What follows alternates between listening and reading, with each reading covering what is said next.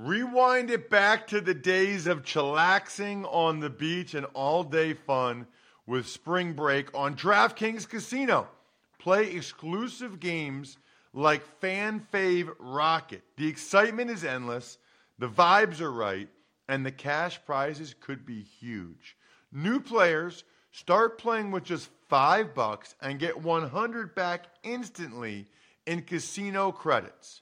Download the app and use code College Draft to book your one-way ticket to fun with DraftKings Casino.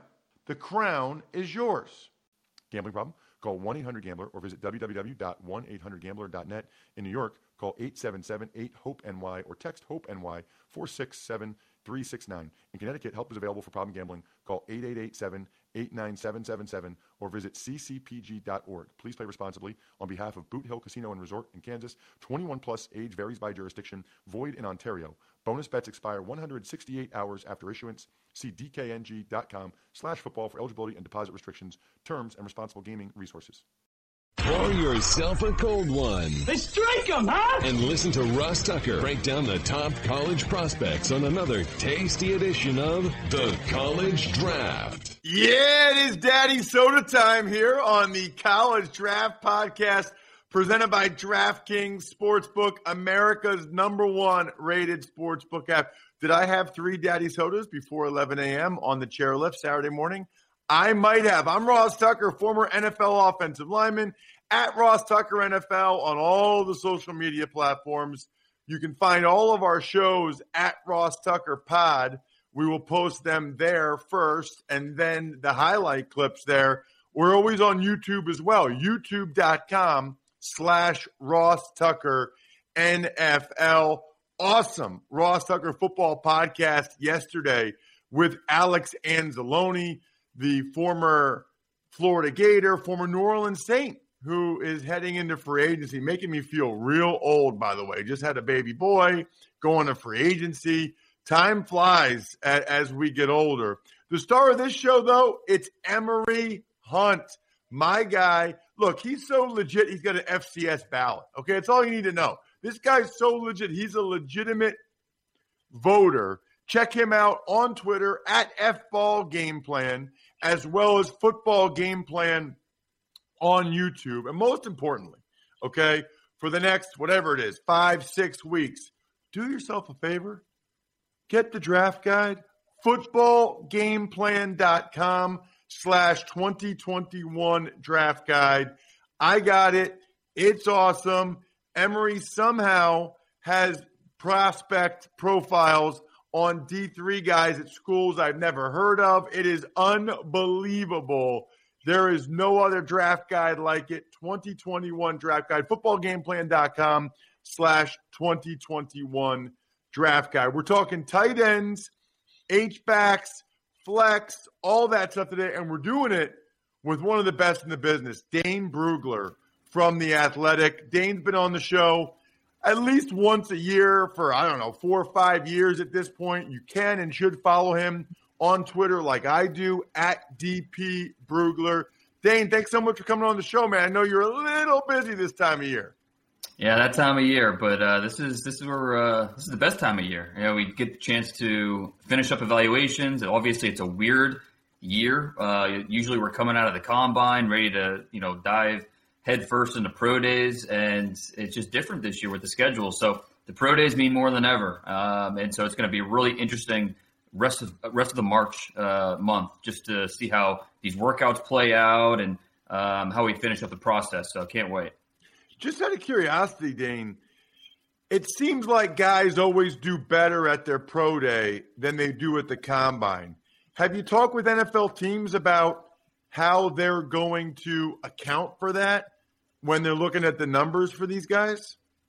Well, yeah, and it's it's definitely something that's been the topic um, in scouting circles. But you know, I, I think first and foremost, what's the alternative? You know, like this is kind of the best that you know. We'll, we'll take what we can get at this point. Um, you know, unfortunately, with no combine.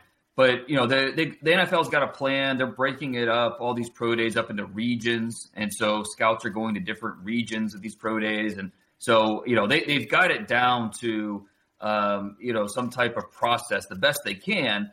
but yeah, there's no there's no question. You know, they it, it's just gonna be a lot different. You know, the, a lot of these. Uh, uh, you know, the NFL wants the coaches on, at these pro days to run the run the drills. Some coaches have pushed back on that a little bit. So there's going to be a, it's just going to be a lot different than we're used to. And so at this point, we'll take what we can get. You know, try to get these times, these measurements as close to accurate as possible. Um, I think obviously some of the the bigger schools will be um, you know, maybe uh, a little more accurate. Um, but you know, it's a lot of teams they use their their hand times from the pro days.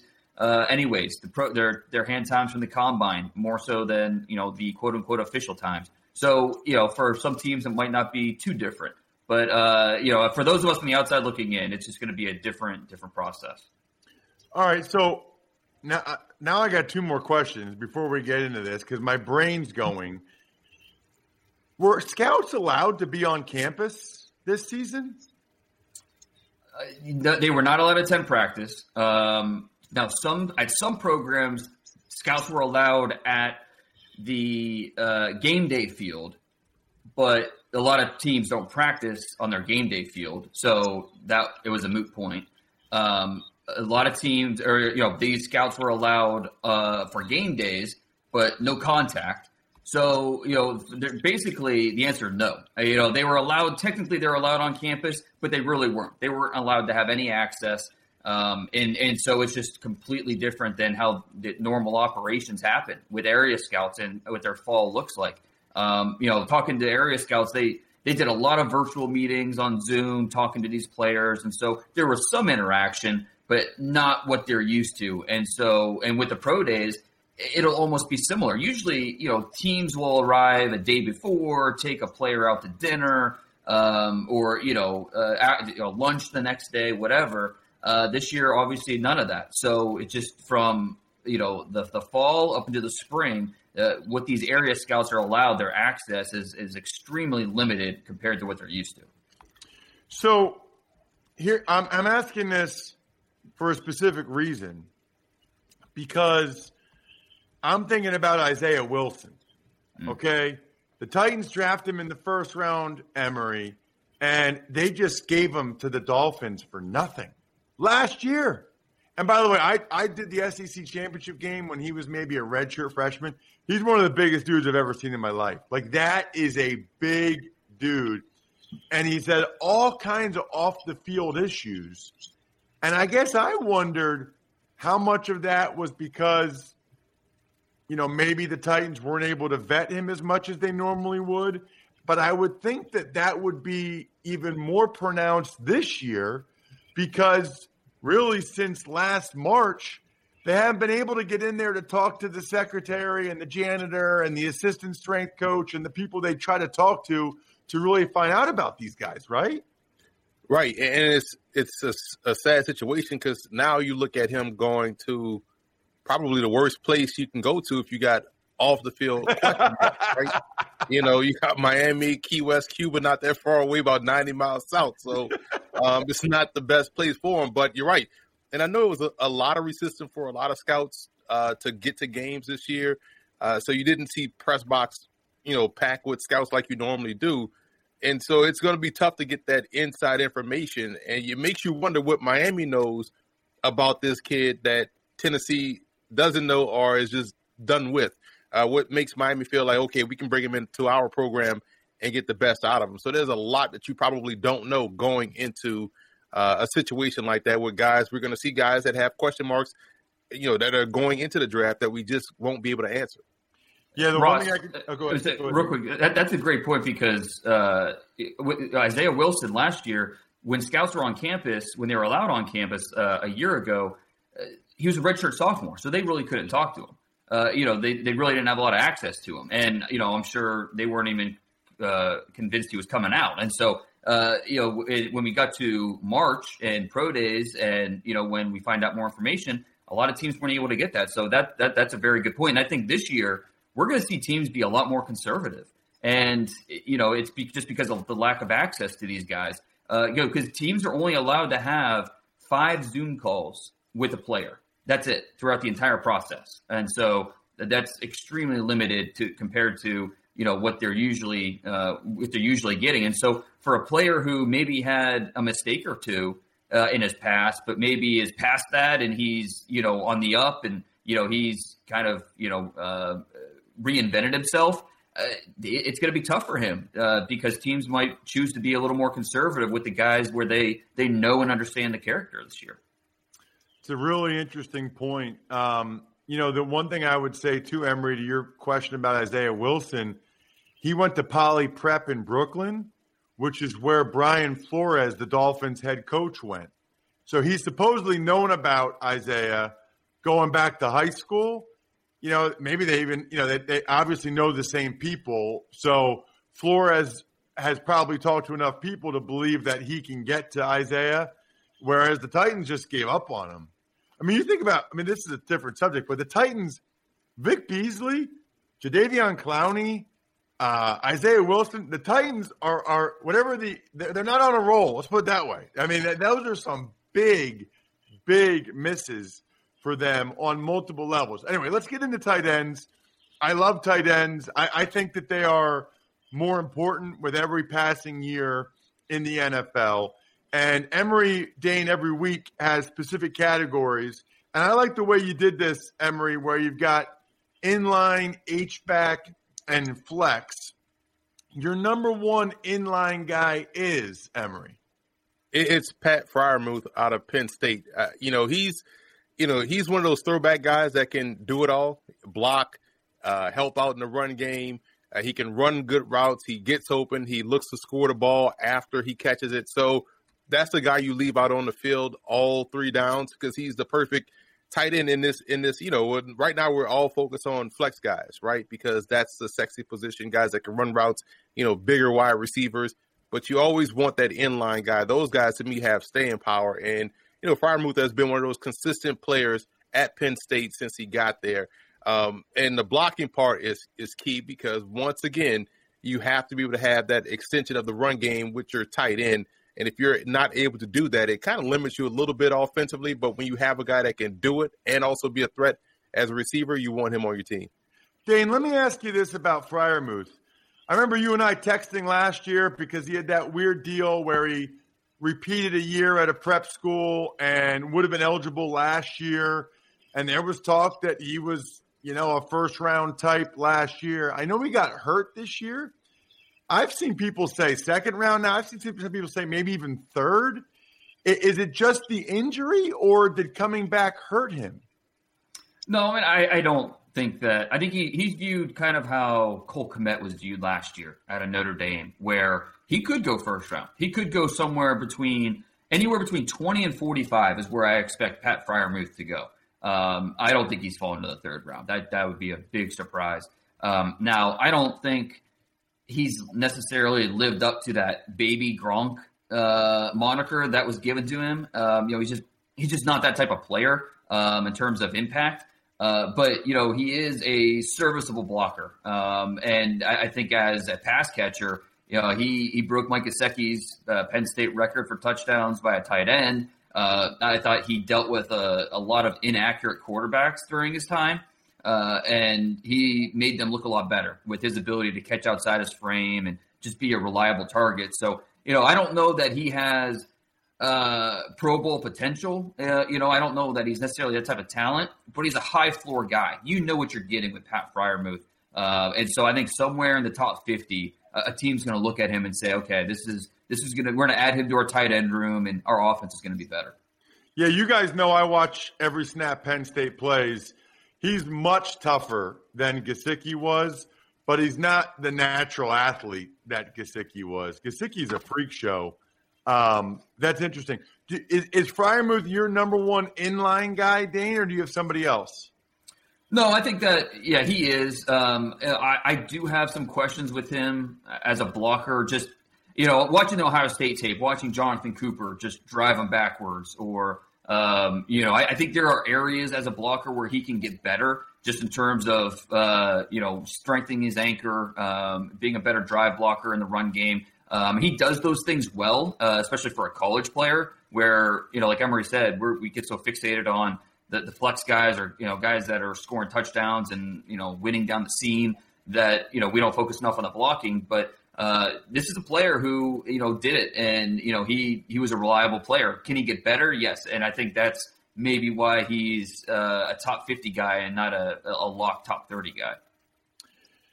Your number one H back type, Emory.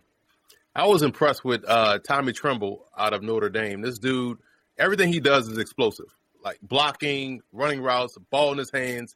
Uh, this is someone that has the upside because we we we talking about him now, but we didn't really talk about him last year. There were so many targets uh, with Notre Dame's offense. We spent a lot of time talking about their offensive line, their run game, uh, the receivers, you know that that help out. But Tremble to me was one that fits that role perfectly. That move guy, he can, you know, he could even trust him carrying the football, uh, you know, giving him a handoff or something like that. I think he's, you know, explosive. He's athletic.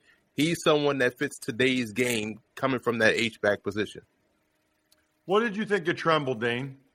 Loved him, um, and you know, I think he he is that upside player. Uh, it, it's a faith based projection because you know he had 35 career catches at Notre Dame, not many, and he was a he wanted to be a defensive player just like his dad uh, who had a cup of coffee in the NFL, uh, won a Super Bowl with the uh, Dallas Cowboys back in I think '95. Uh, but they moved to tight end his junior year in high school. He's pretty productive, and then he basically missed his entire senior year with an injury. So you know he was you know a little bit behind the eight ball in terms of learning the position. And he goes to Notre Dame, he redshirts, and, and then they used him primarily as a blocker uh, which he embraced fully. He is a uh, you know a, a, a kick butt blocker with not only his power at the point of attack, but his demeanor, his, his tenacity. He he wants to bury you uh, in the blocking game, and so as a lead blocker, he can do it in pass pro. Um, it just he doesn't have a, a huge sample size. He does not have the body of work that normally you want to see from a player who you're going to consider in the top 100 picks. But the upside with him is uh, what you consider his athleticism. You consider what he can do for you in the blocking game, and then uh, his upside as a, as a pass catcher. Yeah, I'm I'm a believer in in Tremble. I think he's a top 100 pick, a day two player, and uh, you know one of the top four or five tight ends in this class. Uh, as far as your flex, Emory, I, I guess everybody in the in the galaxy has the same number one flex this year. But I'll I'll let you talk about Kyle Pitts a little bit. yeah, I've said this like to use New Orleans term, buku times, right? Um, is it's the fact that this dude is he's the quintessential threat. And, and if you like him at tight end, he's kind of Randy McMichael like. Um, I think Randy McMichael was excellent when he came out of Georgia and just played in a different era. Um, but if you want him at wide receiver, which a lot of people want to move him to, he's Plaxico Burress. Uh, same type of athleticism, same type of movement. And I like how he's able to play big when you need him to play big. And you see some guys that are tall that tend to play small. And so for for him, he understands how his size, he understands his advantages. He's playing with that. You know, he could win on the outside with routes. He could win on the inside with size. Um, and the effort is there in blocking. You know, it, and that's something that I would rather see. Speak, especially as a running back, you you want to see at least – the dude giving effort. Like if you're gonna get blown up, at least put up a fight. But at least he's out there wanting to block and wanting to to improve in that area. Um, you probably don't want him to do that a lot, but at least you know he's not gonna, you know, wilt and, and punk out in that situation. But as a receiver, man, he's a day one red zone target, day one, you know, 50-50 ball guy, above the rim guy. That's that's Pitts all day.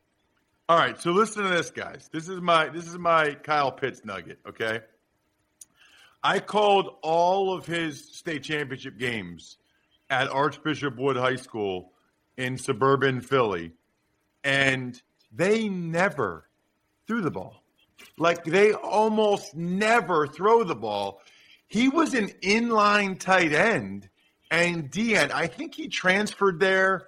Yep. I want to say his sophomore junior year. Junior year. Junior year, okay.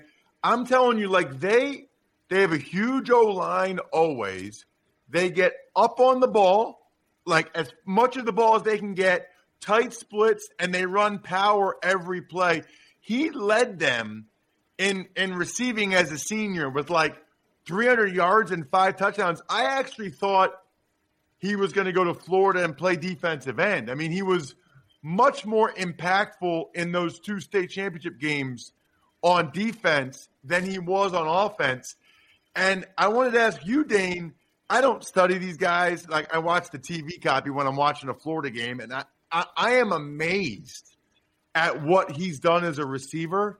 He only ran two routes at Archbishop Wood. They had like a waggle and then they had like a pop pass. Like it's crazy when I see these highlight clips you guys post of him that he's this good of a receiver, number one. And number two, I would think he'd actually be a really good blocker because that's all he did in high school. I mean, they ran power to the strong side. Like, and, and so I guess I'll start with that, Dane. What kind of blocker is Kyle? Yeah, and it's been it was great going back to his high school stuff to because I, I, do that with every player. Go back to the high school stuff, go to Hudl, and just to get a sense of who they were to better understand who they are now. And yeah, I, mean that that matches uh, based off of the research I did. Um, uh, just really fascinating. Uh, yeah, I think you're right. At 321 yards uh, senior year, five touchdowns, um, and you know the way he was used, uh, he was asked to be in line at times, and so we did get a chance to see him blocking. And this is why I don't understand the moving the wide receiver conversation because he you can line him up in line and he will give you effort. He will he can do he can execute basic blocks. And then last year as a sophomore, uh, he blew up. He had 54 catches, five touchdowns, and watching his sophomore tape. Coming into the year, I had him at number 11 overall on my on my August uh, draft board, so I loved him. But he was so inconsistent. He had I think six drops. His routes were all over the place. This year, he looks completely like a, just a much polished, much more polished player. It's really, really fascinating to watch him just his maturation over the last year. And last year, uh, based off last year's tape, he was the number 11 player. So this year, I mean, he's one of the top three players in this draft. Uh, it's like a Quenton Nelson situation. Uh, you know, when you talk about a position that you don't normally draft top five, top seven, uh, you know, talking about the guard coming out of Notre Dame, and but you know, in the right situation where you know you're not going to regret drafting this player because of the impact he can make for your team. Uh, you know, the, uh, Florida coaches call him a unicorn. I think that's that's the best way to describe him. He's so different with his his ball skills, his size. Um, I, I, like the Plaxico Burress uh, comparison. I've been using that one as well. Uh, just a, a really, really intriguing player. That's it's going to be a playmaker uh, as soon as his rookie season. That is really interesting um, on a lot of those. I was going to ask you, Dave. My follow up question, which I don't need now, was going to be how high is too high. I saw somebody the other day, might have been Daniel Jeremiah, said if you had to pick one guy from this year's draft that's going to go to the Hall of Fame, you know, if you had to predict one guy from this year's draft to go to the Hall of Fame, it would be Kyle Pitts. Speaking of the Hall of Fame, get Hall of Fame hair, or at least keep Hall of Fame hair. Look, Emory's got great hair. Dane's got great hair. I do not. That's why I take Keeps because I'm trying to actually keep my hair. Look, you can see the bald spot kind of on YouTube if I lean down long enough. Two out of three men will experience some form of hair loss by the time they're 35. More than 50 million men in the U.S. suffer from male pattern baldness. Look, here's the deal, okay?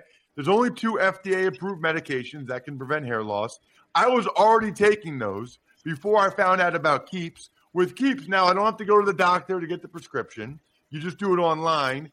And I don't have to go buy the topical stuff that I put on the top of my head, my bald spot, mainly for TV. I don't really care, but I don't want to, you know, whatever. Anyway, here's the bottom line. If you're ready to take action and prevent hair loss, go to keeps.com slash draft to receive your first month of treatment for free. That's K E E P S dot com slash draft to get your first month free. K E E P S dot com slash draft. Boom. Uh, all right. Let's get these are these are what I call Dane the Emory categories. Nobody loves small school under the radar guys more than Emory. Who's the most underrated guy you got, Emory? You know, I think uh, Briley Moore from uh, Kansas State is underrated. Plays a lot like Trey Burton. Uh, watching Kansas State, they got a lot of good football players. You know, AJ Parker at corner. Uh, you look at their run, their young running back Deuce Vaughn, and you know even the the run running back um, Trotter. Harry Trotter was a pretty solid player for them. You know, the stats may not say that, but the dude's skill set does. And Briley Moore was you know another one of those players where you're watching him, you're like, man, he's doing a lot of things rather well. And to me, he's an ideal H back as well. You know, he can block, he can catch.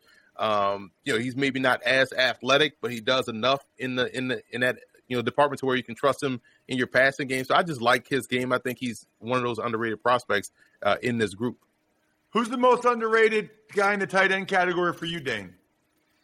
Uh, Briley Moore's a good one. Um, cause, you know, Northern Iowa transfer who, you know, he day uh, H back. Uh, you know, he can line up in line. You can line up on the wing. You can line up in the backfield. Uh, smooth, flexible pass catcher. Uh, there's a lot of things you can do with him. He's got the toughness where he's going to help you out as a blocker. Um, so th- uh, there's a lot there. Um, you know, one of the underrated guys I like is Matt Bushman out of BYU. Um, he didn't play this year. Uh, I believe it was an, Achilles. Um, but you know, he was uh, Zach Wilson's favorite target a year ago. Um, he, and he doesn't drop the football. Uh, one of the more reliable tight ends out there. So um, if he were able to be healthy this year, he would have been at the Senior Bowl. Uh, we'd be talking a lot more about about Matt Bushman, but um, you know he's working his, his, way back from injury. Probably going to be a late round player. Um, you know, he, has uh, got some NFL connections. Chad Lewis is his father-in-law, uh, former Eagles tight end. So, uh, you know, Matt Bushman's a name that has kind of been, you know, pushed to the back burner, but he's a good player. Small school standout, Emory. Listen, this dude Zach Davidson was hilarious to watch on film um, because he was he. First of all, he looks like one of the tallest dudes out there every time. You know, it's it's, it's like he stands out. You know, how on Hudl sometimes they have the spotlight he didn't need that because he was always the tallest dude out there. It's like, okay, that's Zach Davidson. But he has tremendous athleticism. He's a catch and run guy, flex type guy. Um, but what was great about him, he was dominant, you know, at Central Missouri, uh, but also went out there and had good workouts at the College Gridiron Showcase and whatnot. But this dude also led the team in punting, like led the conference in punting. He was averaging 42.8 yards a punt. That's nuts. He was like outstanding. So you get a dude that's 6'7, 245 that can also help you out as a punter. And the 40, 245 is probably a little bit more liberal than what he actually weighs, but you get him into a pro program with pro strength and conditioning, with pro nutrition. Um, we used to call that three hots in the cot. You know, you get that when you get to a, a higher level. He'll fill out his frame but he has some some athletic skills that that really uh, can be intriguing to the NFL team. Plus, again, he could punt the heck out of the football. And these are not, you know, he punts one or two times a game. No, he was their punter and was booming junk all the way down the field. Dude, I love that. Dane, can he save a roster spot? He's not that good of a punter, is he? Uh, he might be because he was a punter only in high school. Uh, as a as a junior, he only punted. He, he didn't even practice with the the tight end group. He was a punter only, and then he had a really good basketball uh, season that year, and so the football. He, but he was thinking about only playing basketball, and the football coaches were like, "All right, you're kind of blossoming. You're you're coming into your body. You know, let you know, come back to the football team. Let's, we'll try you at tight end." And you know, he kind of it kind of blossomed from there. It kind of took off. So this is a guy that wasn't a big football player. He was more basketball. He was a punter only, and uh, you know, he's still learning. He's still growing. Um, so yeah, I think that's uh, he, he really fits as that you know prototypical uh, small school guy that's got a lot of ability who you, you might have something there. Uh, lastly, let's get to your sleeper, Emory. Just so you know, Dane, I know you know Emory, but if he could, the whole show would just be Emory sleepers. Like Emory's going to ditch me at some point from the college draft to start a show that's called Emory Sleepers because he loves. Look, he's got like seven guys listed here in the sleeper category. Just give me like one sentence on two or three, Emory. He loves to like have these guys that nobody's ever heard of from school, like Cavante Moses, Shaw University. You're just making that up. That's not a real person. Definitely a real person. I actually been there before and and have an interview with their head coach Adrian Jones. Fantastic dude. I had a good time talking with him when I was down there in Raleigh. Uh, I want to say two or three years ago. Um, but what's interesting about him is that you know this dude when you watch him on film, you're like, all right, this dude maybe not you know explosive, but you, damn, he catches everything. Like legitimately is a you know bad pass eraser. Like every pass thrown his way is an accurate pass because he has a great wingspan and is able to catch football really well, and also had a really good game um, at the Hula Bowl. So he had a Hula Bowl invite and was outstanding there. And Josh Pederson I mean, I texted you Ross and was like, man, he actually is in the draft. Um, and you know, I have to go down to Louisiana to find you know good prospects every week. Every episode, we talk somebody's from Louisiana getting to the show. Uh, but Pederson was one that's well known. Um, obviously, his dad is, is Doug Pederson, but Pederson was excellent for UL Monroe. This year was kind of a fluke, both him and Josh Johnson. Um, didn't really have the fantastic years, but Pederson is a you know typical flex guy that can run, catch. Uh, he has nuance within his route running. Um, I'm excited to see how he he plays and performs. But I was shocked to see him uh, quietly announce that he was going into the draft because he already publicly announced that he was coming back.